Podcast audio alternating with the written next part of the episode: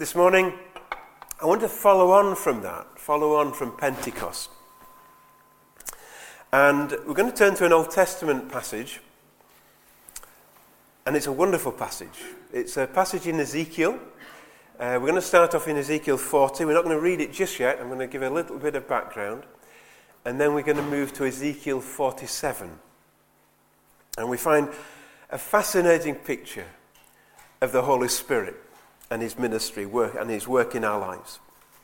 So, a little bit of background first of all. Ezekiel was a young Jewish priest, and he was taken captive by the Babylonians, carted away with thousands of others to Babylon. There were lots and lots of Jewish men and women. In fact, they went in two. There were two conquests, if you like. So this was the first conquest, and then later on, when the whole of Jerusalem was invaded and, and, and uh, the temple broken down, then lots more were taken. But uh, Ezekiel went in the first batch of, uh, if you like, Jewish slaves to, taken to Babylonian, and, and during that time, Daniel was taken, and Daniel's three, three friends, Shadrach, Meshach, and Abednego, they all went in that first group that were ca- taken away from Jerusalem to Babylon. Babylon's hundreds and hundreds of miles away. And in his, it's, it's reckoned that Ezekiel was in his about thirties when he began to get messages from God. And God began to give him visions, and he began to prophesy. And Ezekiel forty-seven, or forty to forty-seven, records one of those visions. And in the vision, he, he's, he's tra- although he's in Babylon, he's transported right the way back in his heart and mind to Jerusalem. And he's given this vision of a new temple. The old temple was totally destroyed at this time of this uh, vision, had been totally destroyed by the Babylonian army. This was a new temple he was given a vision of.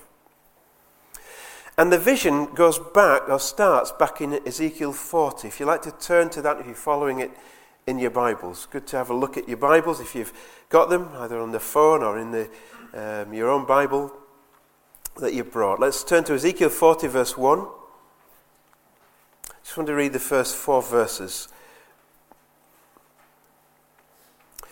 In the twenty-fifth, twenty-fifth year of our captivity, at the beginning of the year, on the tenth day of the month, in the fourteenth year after the city was captured, on the very same day, the hand of the Lord was upon me, and he took me there, took me to Jerusalem. So this is twenty-five years after Ezekiel had been carried into exile, by which time the whole of Israel had been basically conquered, and Jerusalem had been demolished. And so the temple was in ruins, and Ezekiel is now transported in his vision back to Jerusalem. Verse, verse two. In the visions of God, he took me into the land of Israel and set me on a very high mountain. On it, toward the south, was something like the structure of a city. He took me there, and behold, there was a man whose appearance was like the appearance of a bronze. This was likely an angel, an angel being. He had a line of flax and a measuring rod in his hand, and he stood in the gateway. And the man said to me, Son of man, look with your eyes, and hear with your ears, and fix your mind on everything I show you. For you were brought here so that I might show them to you. Declare to the house of Israel everything you see. So the message was, look with your eyes, hear with your ears, fix your mind on everything I show you. You know, it's, it's true, isn't it? We can look at things and not see them. And we can listen and not hear. And so the angel's basically saying to Ezekiel, this is important. Listen. Listen carefully. See, see what I'm saying. Don't miss this. And uh, in the vision, he's shown this amazing vision of the new temple. A fabulous new temple. And its details are there in chapters forty through to forty-six, mostly, in those chapters. And then that brings us to chapter forty-seven. So let's read this chapter, or part of it. Ezekiel forty-seven, verse one. Then he brought me back to the door of the temple, and there was water flowing from under the threshold of the temple towards the east, for the front of the temple faced east. The water was flowing from under the right side of the temple, south of the altar. He brought me out by the way of the north gate and led me around on the outside to the outer gateway that faces east, and there was water running out on the right side. Then, when the man went out to the east with a line in his hand, he measured one thousand cubits, and he brought me through the waters. The waters came up to my ankles. Again he measured one thousand and brought me through the waters. The water came up to my knees. Again he measured one thousand and brought me through the water. Sorry, brought me through. The water came up to my waist. Again he measured one thousand, and it was a river that I could not cross, for the water was too deep, water in which one must swim, a river that could not be crossed. He said to me, "Son of man, have you seen this?" And then he brought me and returned me to the bank of the river. So he must have been in the water at that time. When I returned there, along the bank of the river, there were very many trees on one side and the other. And then he said to me, "This water flows towards the eastern region, goes down into the valley, and enters the sea. When it reach, that's the Dead Sea, when it reaches the sea, its waters are healed. And it shall be that every living thing that moves, wherever the rivers go, will live. There will be a very great multitude of fish, because these waters go there, for they will be healed, and everything will live, wherever the river goes. It shall be that fishermen will stand by it from Engedi to En-Englaim. There will be places, there will be places for spreading their nets. Their fish will be of the same kinds as the fish of the great sea, exceedingly many. But its swamps and marshes will not be healed. They will be given over to salt.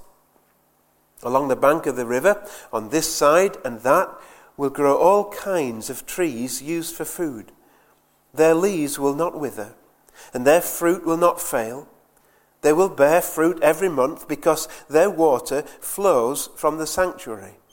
Their fruit will be for food, and their leaves for medicine." Let's pray.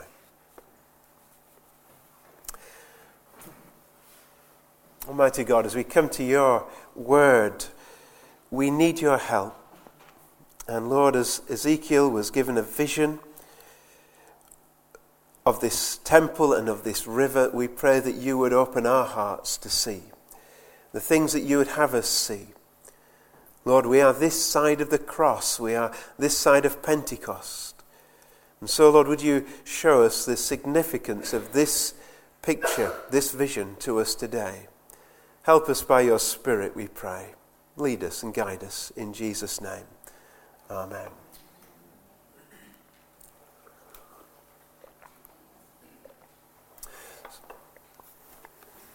So in this vision, Ezekiel's taken around a building and he's shown a river flowing from under the temple doors.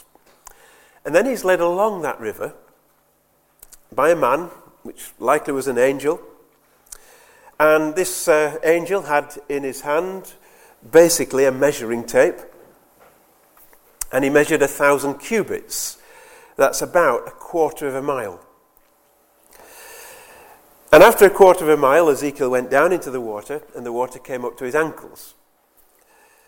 And then he's measured, he measures another quarter of a mile, and Ezekiel goes into the water again. This time it comes up to his knees. And then he goes along another quarter of a mile, and he goes into the water, and it comes up to his waist. And then there's another quarter of a mile, and this time the water, the water is too deep to swim in. Can't stand in it. He's got to swim. So I just wanted to look at the river first, and then look at Ezekiel. So the river first. First of all, the river. The source and the course of the river. What's its source? Where did it come from? Verse one of chapter forty-seven. And we're going to stay in verse chapter forty-seven. Verse one tells us, "Then he brought me back to the door of the temple, and there was water flowing from under the threshold of the temple." So the river came out of the temple, which is the house of God. So it came out from the presence of God himself. This wasn't an ordinary river. We'll see this in a moment. In both the Old and New Testaments, of course, water is often portrayed as an emblem of the Holy Spirit. Jesus said, "He who believes in me, out of his inmost being shall flow rivers of living water, but this spake he of the Spirit." And so I would suggest that this river is a picture of the Holy Spirit. And uh, the Holy Spirit, of course, Jesus said, proceeds from the Father, from God's presence. And so this river symbolized the Spirit of God, the life of God flowing out from the presence of God. Now, first and foremost, I believe it, it, it actually was a, fore, a, a foretelling of what was going to happen to Israel. This, this was spoken to Israel. And one day, there will be an outpouring of the Spirit upon Israel, upon the nation of Israel. That's what I believe the Scriptures teach. One day that literally will be fulfilled in the nation of Israel. There'll be this great, mo- amazing move of the Holy Spirit. But at another level, this, this, this river is a beautiful picture of the possibilities of spiritual revival. At, at a personal level to you and to me, which we'll, we'll come to in a moment. The, the, the river not only came from the temple, it came from the door of the temple. And who is the door into God's presence? Jesus. Jesus said, "I am the door." And ever since Christ died on that cross, there has been a river of God's blessing flowing through to you and to me, right down through the ages, the blessings of salvation.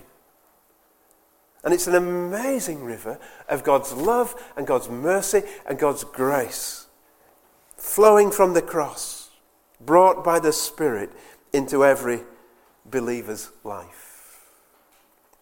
A father and his young son were uh, standing by the side of the, Ni- the great Niagara Falls. And they were just lost in wonder, transfixed by just the magnitude, the grandeur, the power of the Niagara Falls.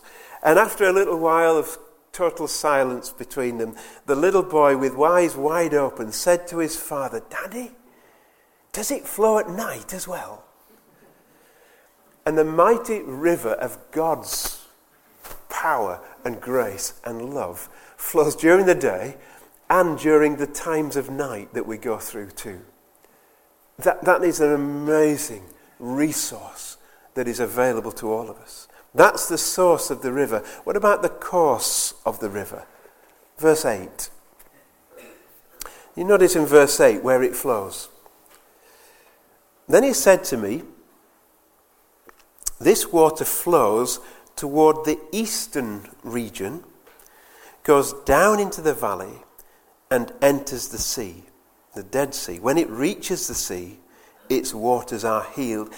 And then it goes on to explain or, that, or describe the transformation of that area by this river. The Jew looking east saw desert, barrenness, dryness, arid land. And that's where this river went. And wherever it went, it produced vegetation and crops and life and trees and greenery. It even brought healing to the Dead Sea, which is dead, totally dead. And if the water is a symbol of the Spirit of God, What an amazing picture, powerful picture of the transformation that the Holy Spirit brings into every life. This this river made all the difference between barrenness and life, didn't it? It made, it made all the difference between a desert and a garden, between a wilderness and what is attractive. So what a wonderful picture of salvation. But not only of salvation, but of the revived Christian life. You know, whenever I read this passage, I, I'm excited by it. It's one of the, my favourite passages, I think, in the Old Testament. It always speaks to me of the deepening, the possibilities of deepening our walk with God and of the richness, deepening of the riches that there are in Christ. I think it's a parable of the blessings that are available in Jesus. Because what, what Jesus has done on that cross, he's the door, he's made it possible. And since that cross, out of the cross flows all the blessings of God for you and for me. So that's the river. Now let's turn to Ezekiel. Ezekiel's he, he's led along this river by the angel. As he goes along, it gets deeper and deeper. And uh, just like that heavenly messenger, God wants us to go deeper in our Christian lives. He wants to go deeper and further in our relationship with him and with his Spirit. And he wants us all to go deeper from an ankle experience, an ankle depth, to a knee depth, to a waist depth, to waters to swim in. Let's just think about the ankle deep experience of the Spirit of God. So I'd like to suggest that this is a picture of someone who has put their trust in Christ. They're in the water. They've stepped in. They've experienced the life of God. You know, they've become a Christian. They, they, they, they've got a testimony. And they've received the Holy Spirit into their lives. But sadly, theirs is a shallow experience of God and of the Spirit of God. They know something of this, they know something of his work, of the Spirit's work, because they're Christians. But they don't know much of the power of the Spirit in their lives. Whatever reason, may have been unwilling to go deeper with God. Might have been certain areas in their lives that they've they've held back and they've not been willing to let go. Maybe things, you know, the, the, the sower of the seed, it was sowed on hard ground, wasn't it? Some sowed on soft ground, but with thorns in. And, and it can be that there are thorns in our lives. We, we things of the world, Jesus said. Things that we've, we'd rather like, we like more and we don't want to give up on. And so that can keep us down at an ankle-length experience. Or it might be fears of what people might say, and so we don't fully commit ourselves to Christ. There's all sorts of reasons and, uh, that, that we might not enter into the full experience that God has for us. You know, there's one thing about paddling. When you're paddling, there's a lot of you showing, isn't there? Right? A lot of you seen, being seen. I think there's a picture of a lot of self, you know, a lot of me. And we've all got battles with self, but none of us get beyond the battle with self. Self is there, it's our, part of our old nature. But I think this is a picture of someone where there's a lot of self showing, a real lot of self, you know, above the water. A lot that's not being dealt with or given over to God. I think, suppose, really, I mean, I've been here, and I'm here at times, and I'm going to say this. I remember Jez speaking, I think it was last time he spoke on a Sunday morning, talking about the journey that we're all on. And I'm going to say, sometimes we might be at this end of the journey, sometimes we might feel we're moving on, and then we seem to move back, and we, we can be all along that spectrum of this journey that I'm describing.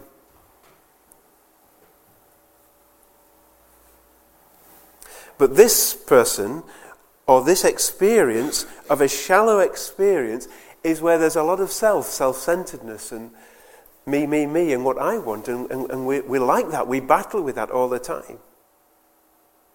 Jesse Penn Lewis wrote this. He says, "We have become used to renouncing our sins, but keeping ourselves I think that's quite deep, actually. We've been we've become used to renouncing our sins and, and sort of dealing with those things, sort of superficial things, if you like, but still serious, but holding on to self.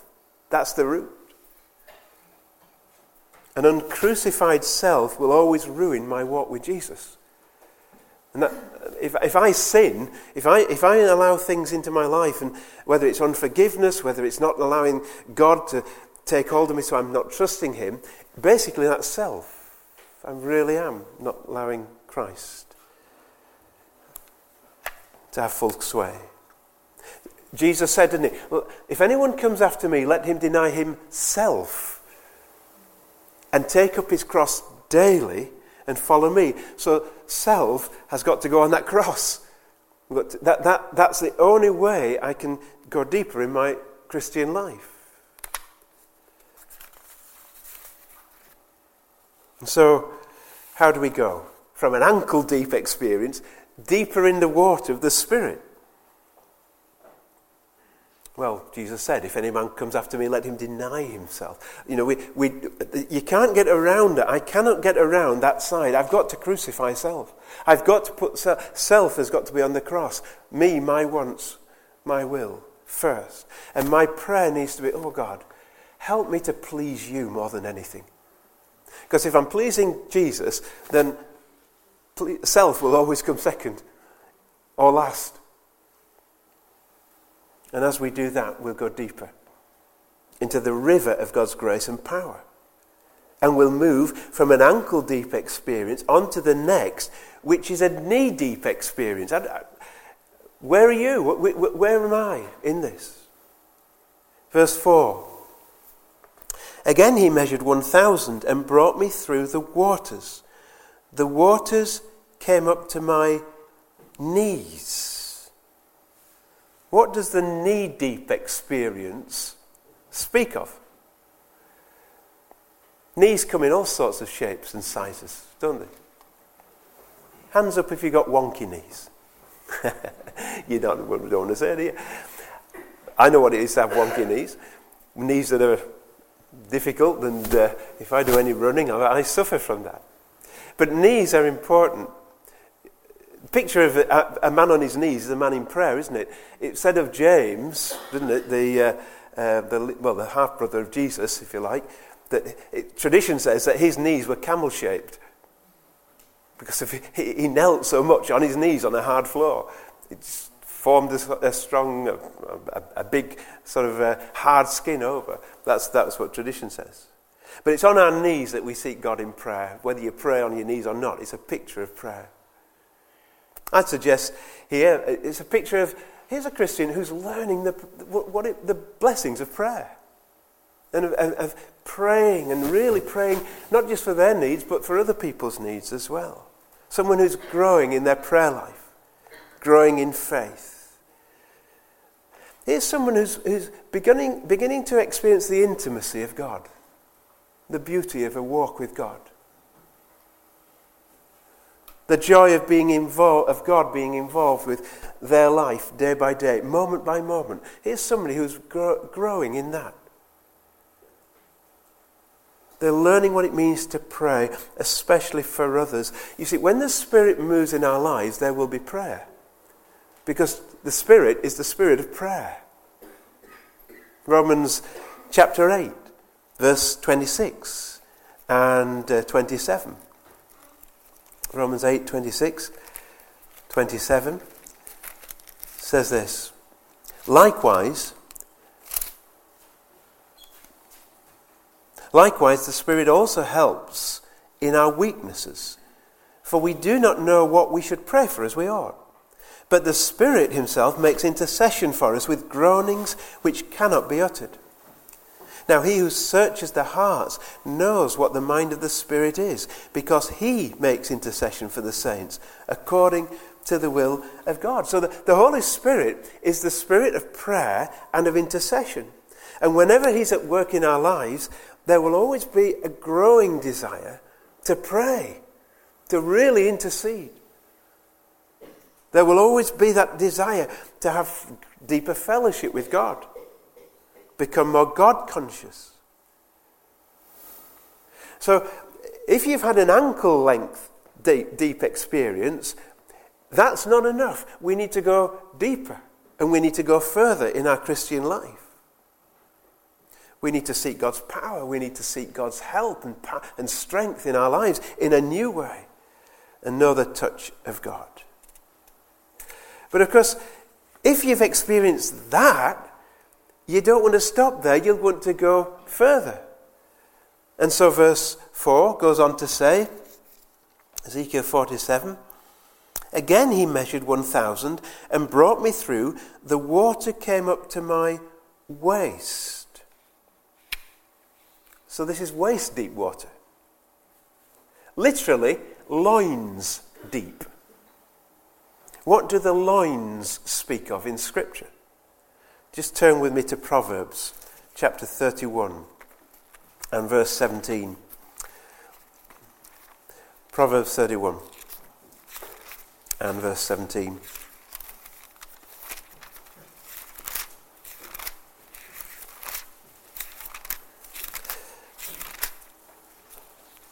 It says, she girds herself with strength and strengthens her arms. She girds herself with strength and strengthens her arms. This has nothing to do with women weightlifters in the Olympics or anything like that. This is actually speaking of the virtuous woman. The, the woman of noble character. And it's describing the sort of person she is. She is someone who girds herself with strength. Literally, she girds her loins with strength. In other words, she's not afraid of hard work. That's what it's saying. She's not afraid of getting her hand, rolling up sleeves and doing, doing, getting down to the work. But the loins in Scripture speak of strength. The, the Scriptures see the loins as, as the seat of, of, of emotional strength and physical strength. So here, the the water, the, the waist deep water, if you like, the loins deep water. I, th- I would suggest you have someone who is learning that the strength, the secret of their true strength comes only from God. They're learning that their real strength comes from God and God alone. You see, the, the deeper you go into the water, the more the water takes your weight. So if you're in the waist-deep water, it's actually lifting you. And it's God's strength, isn't it, that carries us and lifts us and affects every area of our life. You know, Jesus, Paul said, I can do all things through Christ who strengthens me. I like, if you turn that round, it sort of puts the emphasis on Christ. Through Christ who strengthens me, I can do all things. That's good, isn't it? Through Christ who strengthens me, I can do all things. So here's a person who's learning the secret of abiding in Christ, who's growing in their devel- deepening dependence on God in every part of their lives. For whatever they're doing, it's looking after the kids, whether it's whether it's re- re- doing your work, studying hard and you, uh, for exams or whatever it is, whatever you're doing, it's it's learning that actually your strength to please God really does come from God and God alone.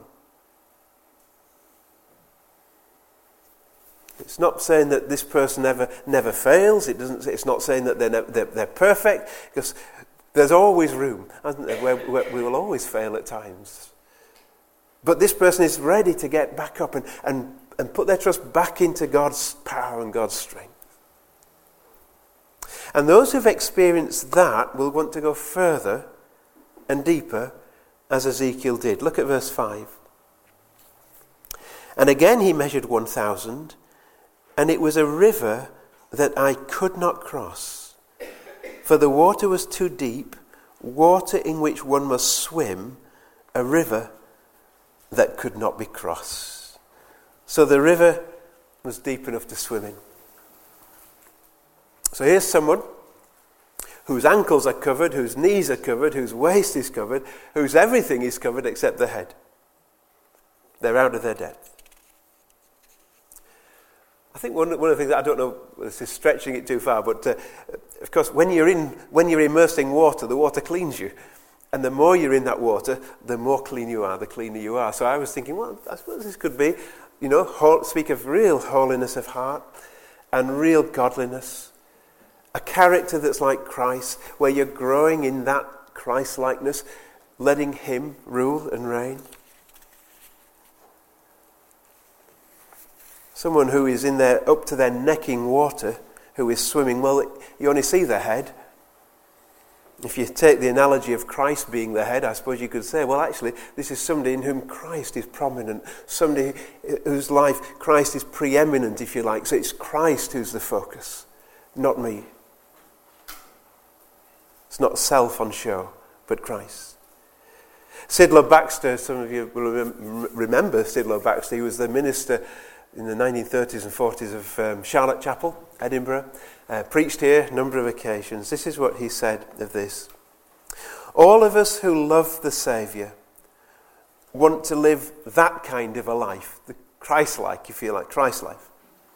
We long to experience the deeper depths of the Holy Spirit's infilling. We cannot be satisfied with the waters merely to the ankles or even to the waist. It is those waters too deep to swim in which we would know. Yet somehow many of us seem to miss all but the meagre shallows. And that's where the Holy Spirit is seeking to bring you and me in our Christian lives. That's God's goal for your life. To take you deeper, to take you on, to, to help me to become more like Christ. But to do that, it's a journey. We're all on that journey. We mustn't ever forget God's purpose in calling us.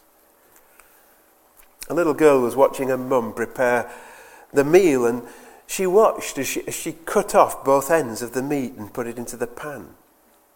She said, Mummy, says, why? Why do you do that? Why do you always cut off both ends of the meat? And, and the mum said, well, dear, because I think it helps the meat to absorb the full flavour of the spices. But you better ask your grandma, because I, I learnt it from her. And so the little girl went to her grandma and said, Grandma, when you're cooking, why do you and Mummy cut off the ends of the meat? And her grandma said, well, I think it's because it helps the meat stay tender when it's cooking. But why not go and ask your great-grandma, because I learnt it from her. So she went to her great-grandma and said, Great-gran, why do you and Grandma and Mummy cut off both ends of the meat when you cook it? And her great-grandma said, well, I don't know why your mummy and grandma do it, but I did it because it would never fit in the pot. how, how many times do we miss God's purpose? You know, we we we somehow lose our direction. What's the, what's the real purpose in God saving you? It's so you can become more Christ-like, so you can become more effective for God, so you can be more fruitful for Jesus. So that you're not showing, but Christ is showing, the head. And so here's this picture of a river, or the river, a picture of the Christian life, and the possibilities of spiritual revival, and what God wants to do in our lives. And I do believe God is a God of revival. He longs to renew. He longs to restore. He longs to restore that faith that is waning and wilting. He longs to renew your strength. He longs to rekindle that love that's lost its intensity. Maybe something's just robbed that love for Jesus. He longs to reinforce that habit.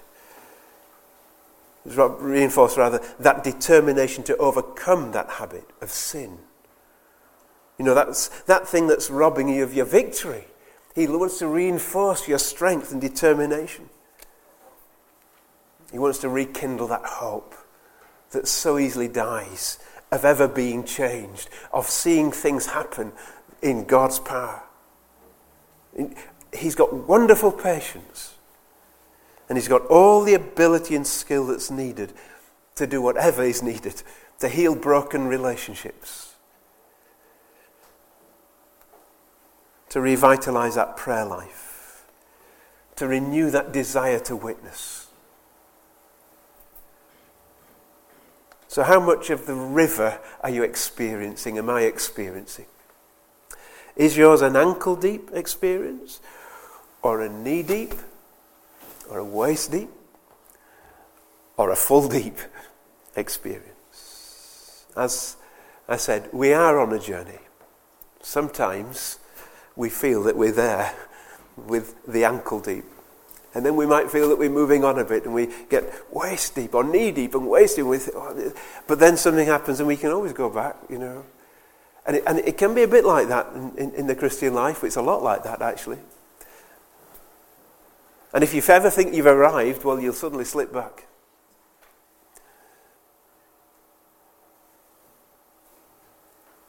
If you feel that you're not getting anywhere, don't get disheartened.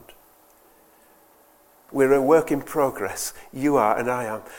God has got amazing patience, and you're a work in progress. God is moving you gently, moving you, moving me to go deeper, not to be satisfied.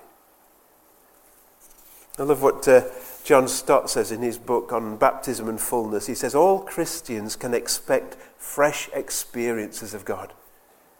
God is no lover of staleness and stagnation.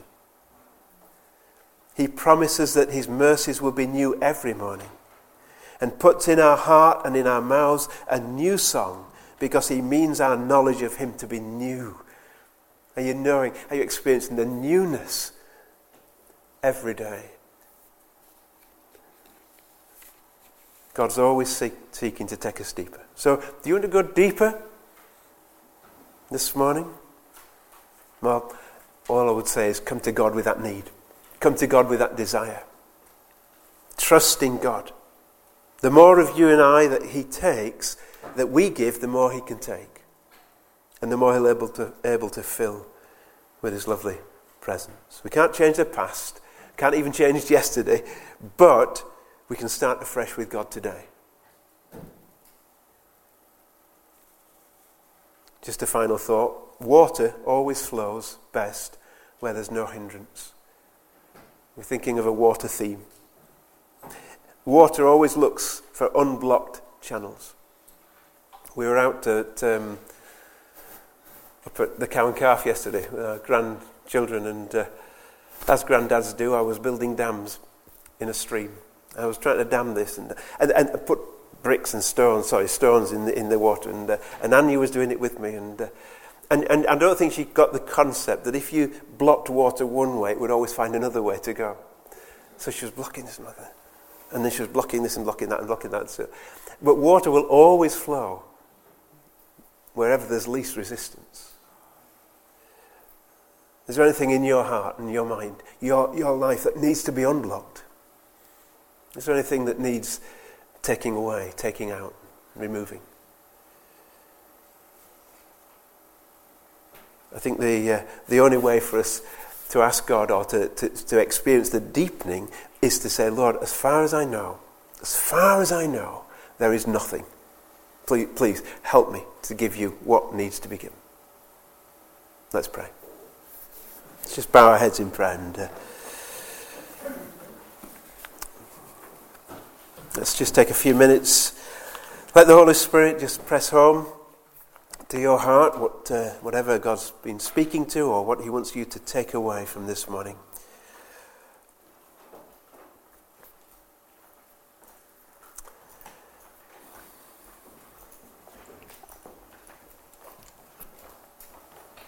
If you sense a, a need of a fresh touch from the Spirit of God this morning, fresh infilling, you, you reach out in faith, your heart and mind to God. Just say, Spirit of God, I need you. I need your power. I need you to help me to become the person that you want me to be. Come and fill me that I might live for you. Let me move deeper into your power, into your experience, into the experience of you filling my life. Help me. Just uh, let that be your cry.